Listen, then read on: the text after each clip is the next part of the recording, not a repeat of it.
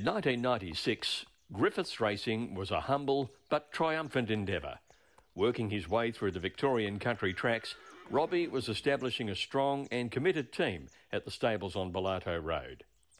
That same year, a relatively unassuming horse by Demas from Miss Tacoma was born, none other than Dandy Kid. I'd been training for Bill Watts because my uncle Jeff had been working with Michael Wachter and Michael Wachter had put my name forward to train for Bill Watts. Bill Watts had bred Dandy Kid and was in the process of collating together a group of friends to buy shares in the Demas foal. He's a character, he's straight to the point, and it was hilarious actually when he first rang me to train for him and his group of friends. He said, I hear you train all right.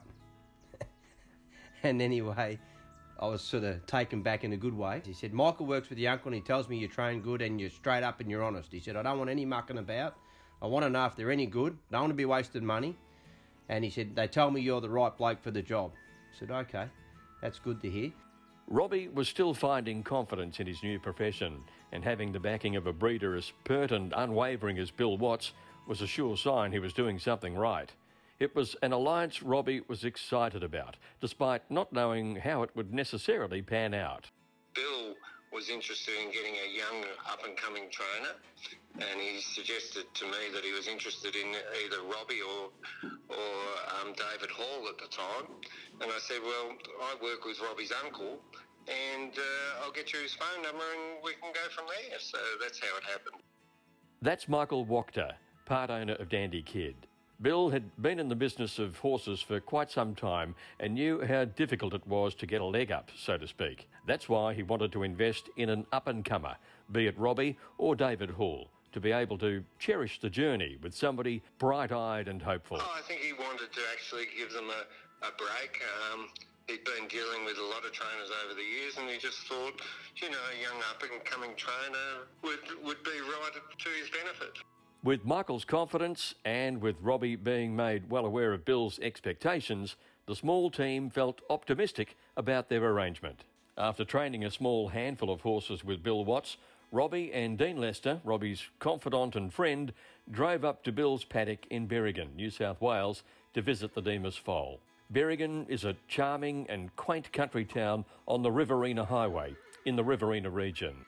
Bill's breeding model was changing significantly as he aged, meaning that there were fewer foals to choose from. However, there was something special about the Demas foal, and Bill was eager to hear Robbie's thoughts as to whether or not he saw promise in the young horse. He said to me, uh, I think you'll like the Demas one, but anyway, you form your own opinion. So we went up there. Uh, he was at Dave and Arnold's property up around the border at Corowa, and uh, we had a look at this nice little horse and uh, we really liked him. And as it turned out, that was uh, young dandy kid without the race name. Given Bill's insistence, that being that he only wanted to invest his energy and hopes into a horse Robbie saw genuine promise in, Robbie knew the stakes were high. But the then yearling up in Berrigan had a spark in his eye, as well as a sturdiness and strength that Robbie liked, as did Dean.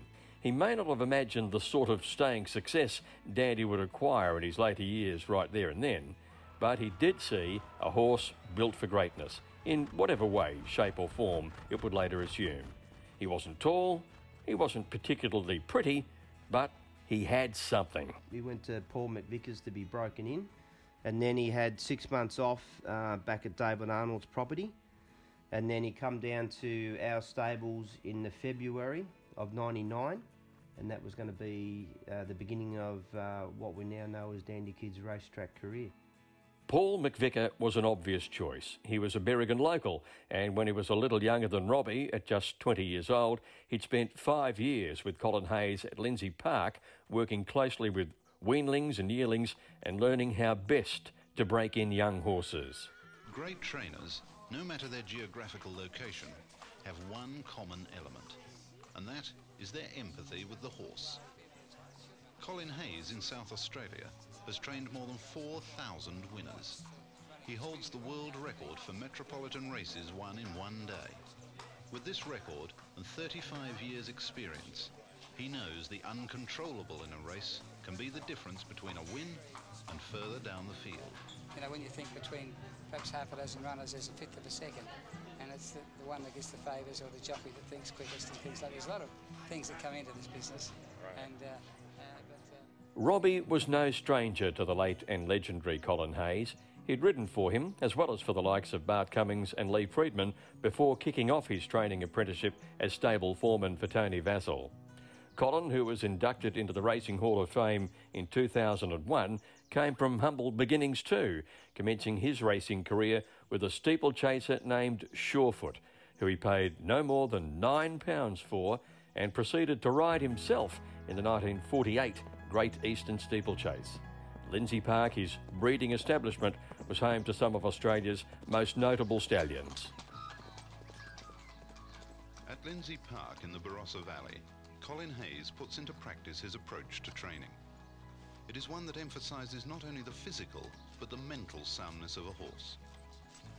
I love horses, and um, I get a lot of people get stimulation from various things, um, but horses give me my stimulation, and I find them terribly interesting and absorbing, and from pedigrees to the actual training. And, and when I set this or, or, or began planning this place, I really wanted them from conception uh, to the racetrack. That's what I've tried to do. After being brought down from Berrigan to Cranbourne, Dandy Kid was settled and ready to start his racing career. And that's where Michael Wachter met him for the first time, on the corner block on Belato Road and Nelson Street.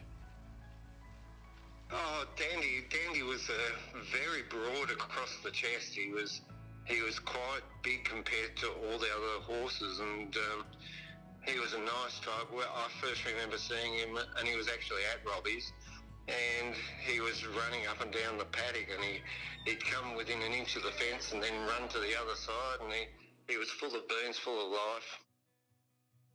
That's also where and when budding stable hand and horse enthusiast Rhiannon Schiffer met Dandy Kid Rhiannon, affectionately known as Ree, was an enthusiastic worker in her mid 20s who'd scored a couple of jobs in a couple of different racing stables across Cranbourne. But she was generally fairly new to the racing game, having grown up in Toorak. It was a cultural shock for Ree, who found the atmosphere overwhelming, from the way people spoke to one another to the way individuals were treated in the field, and to the way some even proceeded to treat their horses. Whilst racing often attracts lovers of the sport and importantly the animals involved, it isn't without its controversies. But Ree found a home of sorts at Griffiths Racing Stables where she felt that respect and adoration for the horses was a prerequisite. It was after I'd been eventing in New South Wales that I came back to Melbourne and I, I found a unit in Cranbourne and I was teaching riding is what I was doing, but I needed extra income to be able to support what I wanted to do. So that's how I started in racing, but it was a complete shock to the system. She had her reservations though, and after her experiences, swore off working in the racing industry. I thought, oh, I wasn't going to, and then I thought, oh, okay. And then, damn it, I loved it, and it really was different.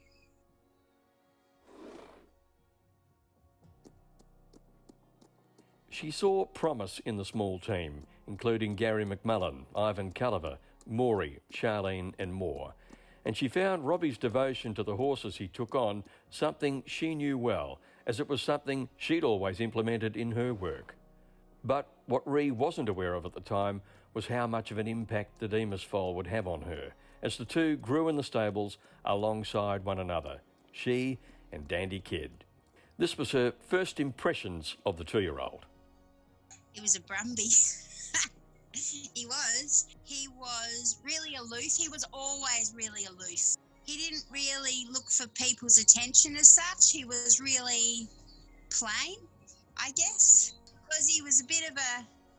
He was very quick to react. So he was a bit of a warrior. Well, I know, like to ride, he was really hairy. Dandy was uh, Dandy was a funny character because he was very quiet and pleasant on the ground, but when you were riding him, he was very strong. And I rode him in a lot of his training. He was very hard to control at speed. Robbie's training regimes in the 90s were different to what they are now. Given his training career came off the back of his riding career, he still insisted on riding work a lot of the horses in the stables. He was able to and was quick to get a feel for their character and in turn assign the most appropriate jockey to them. Dandy was one of his rides and one of his bolters. I believe me riding track work was uh, a, a, big advantage, so I could relate to the train uh, to the jockeys on race day, um, so that I could talk to them and you know have that rapport and understanding, especially with Dandy Kid. And who better to throw on a headstrong horse built like a paunchy Brumby? None other than 19-year-old teenager and apprentice jockey Ryan Maloney, who'd only been in the saddle for a pinch of time. I was actually playing football at the time, and the coach uh, had like shares in horses, and he kept telling me because I was that small to, but don't worry about playing football, go and be a jockey. So, whilst Ryan Maloney's short lived career as a footballer failed after his coach had absolutely no faith in his abilities, instead ushering him to the barriers, Robbie saw potential. Ryan was at the start of his career, and in many ways so was Robbie. The two would make sense of this sturdy but honest gelding together. Dean Lester had put his name up, and so Ryan, who referred to Dandy Kid as an apprentice's dream, despite his tendencies to get on the bit, took on Moonee Valley with the ambitious young horse, not knowing then and there that Dandy Kid would soon become an emblem of persistence and a figure of victory at the city track.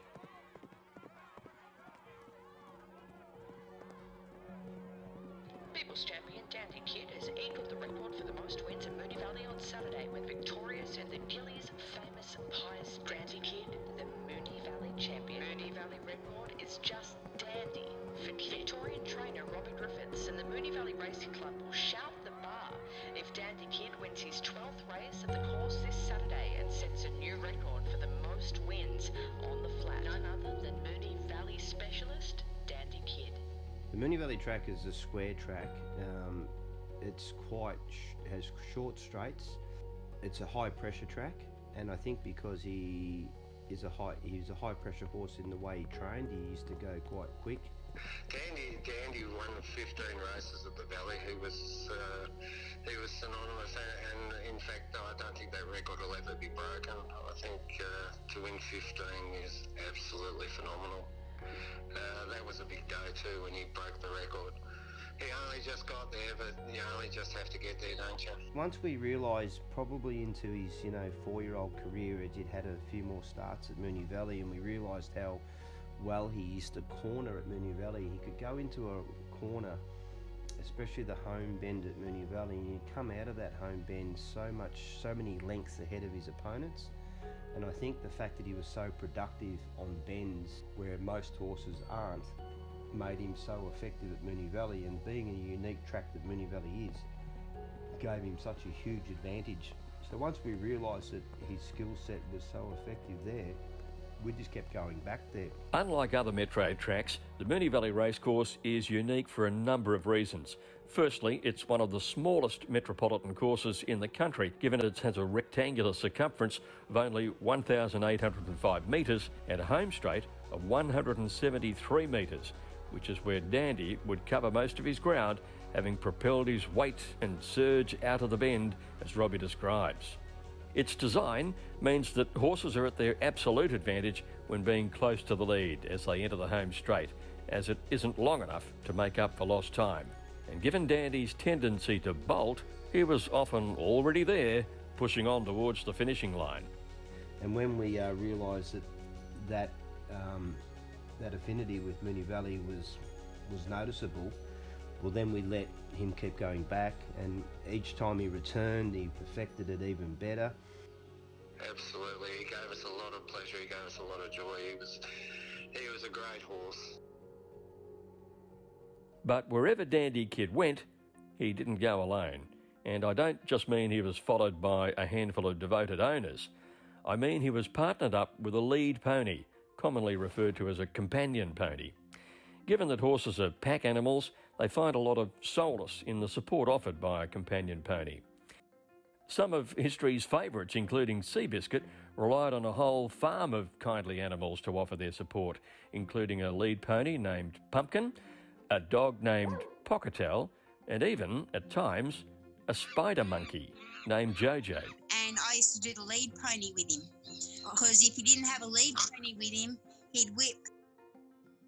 But lead pony aside, Dandy Kid was a record holder, a horse who broke a handful of different records in his time at Griffiths Racing Stables. Here, Robbie reflect on that special time, as well as Dandy's legacy in Australia's racing industry. Well, he broke the record three times because there was the, the flat record was 11 wins. So he equalled that with Gallipoli Prince, which was a horse that I, ironically, I used to ride uh, on a, on some occasions with Ian Saunders at Mordialloc. He was trained at Epsom where I did my apprenticeship. So he um, he equalled that once, and then he broke it when he had 12 wins. So he got a standing ovation to equal it at 11, break it at 12. Then he had a uh, he got to equal Van Perry's record of 14 wins, who was a fantastic jumper in the 50s at 14, and then he got a standing ovation at his last and final race start on the 26th of August 2006 when he had 15 wins for an outright record holder himself. Um, which was his final race start, which was what we collectively agreed to do as a group of owners with Bill Watts. We wanted to try to give Dandy Kid his own outright record of 15 wins at Moonee Valley, which was an amazing feat to think that the amount of superstar champion racehorses that have graced the turf at Moonee Valley over the last hundred years, to think that he is the only horse that has completed that achievement of 15 wins. You know, you look at the superstar champions like Winks, that's had four Cox plates and Kingston Town three Cox plates and Sunline and so on. To think that our horse Dandy Kid has that record, Phar Lap has the record at other, you know, at, at, at Flemington and so on, and uh, you know, and Dandy Kid holds Moonee Valley. You know, it's amazing. He's held with some superstar names of the Australian turf, and it's just unbelievably. It gives you pins and needles up your spine. You, you know, you talk about names like these. Dandy Kid's impact symbolised something far greater than just a sturdy horse with a tendency to bolt, collecting records and milestones on the Moonee Valley racetrack. He represented taking a chance when the odds are against you. From old Bill Watts, choosing to invest his energy and money into a budding, excitable trainer in his early 20s, to an ambitious Robbie Griffiths and his friend Dean Lester casting their eyes on a cheap horse in a Berrigan paddock and thinking, sure, why not? To the appeal of a stable of mo- no more than 24 horses, where a disillusioned young stable hand named Ree, who wanted nothing more than to spend her days in the company of horses and those who loved them, found her home and her kinship. Dandy Kid was all of that and more. And that's the truth about most of the horses that leave a lasting impression on the track. They often do so on those around them as well, those who spend every aching day fostering their journey. Yeah, she, she absolutely loved that horse. She was uh, really instrumental in in uh, in bringing him forward. We did have an intense connection. I think he loved me for my carrots. I used to feed him carrots all the time. All the time. No, I don't know. I think he um that was just how he was. You know how some people just have like one person? He's just a really uh he loved to really know who was either on him or working with him. Other than that, he didn't really want to know. You know, he wasn't really a, you know how some horses they're happy to be patted by everybody. He wasn't really one of those. He never really enjoyed the fact that all those people would swarm around at the races and wanted to pat him. He was like, Ugh. and I can I can relate to that. I think at the time, you know, I had some horrible stuff happening. So he was he was he meant so much like he was everything in my life at the time. Hmm. You know, he was I I remember going in on a weekend and walking him and picking him because I didn't want anyone else to. You know, and I was just like that. with my. I didn't like other people dealing with my horses. I still don't. I'm still like that. Dandy left a lasting impact on the special few allowed into his world. And there was somebody else, a part owner of Dandy Kid named Merv Sykes, who took so much joy in the horse's journey, who absolutely adored the magic that happened when Dandy's hooves hit the Moonee Valley turf.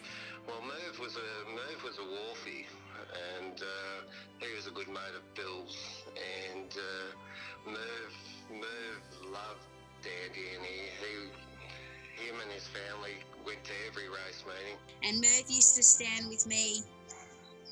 He used to come. He used to be standing in the stall when we get there, or you know, opposite the stall when we get there. He was an older gentleman, and with his wife and his daughter and son-in-law, they all used to come. They were such lovely people, and he'd stand and wait for me to arrive, and he'd always. Um, if he was out in the truck, he'd carry my bag, or if he was in the stall, you know, he'd take my bag from me, and and he'd always wait with me and make sure that Dan was settled in, and then they'd go off and have a bite to eat or something. Then they'd always come back before the race and watch be saddled up.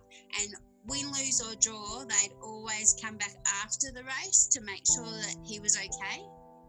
And they would stay until I packed up he was on the track every single start. It didn't matter where that was. Yeah, he developed a sickness from the asbestos and, and uh, was actually terminal, so he, he lost his battle with it.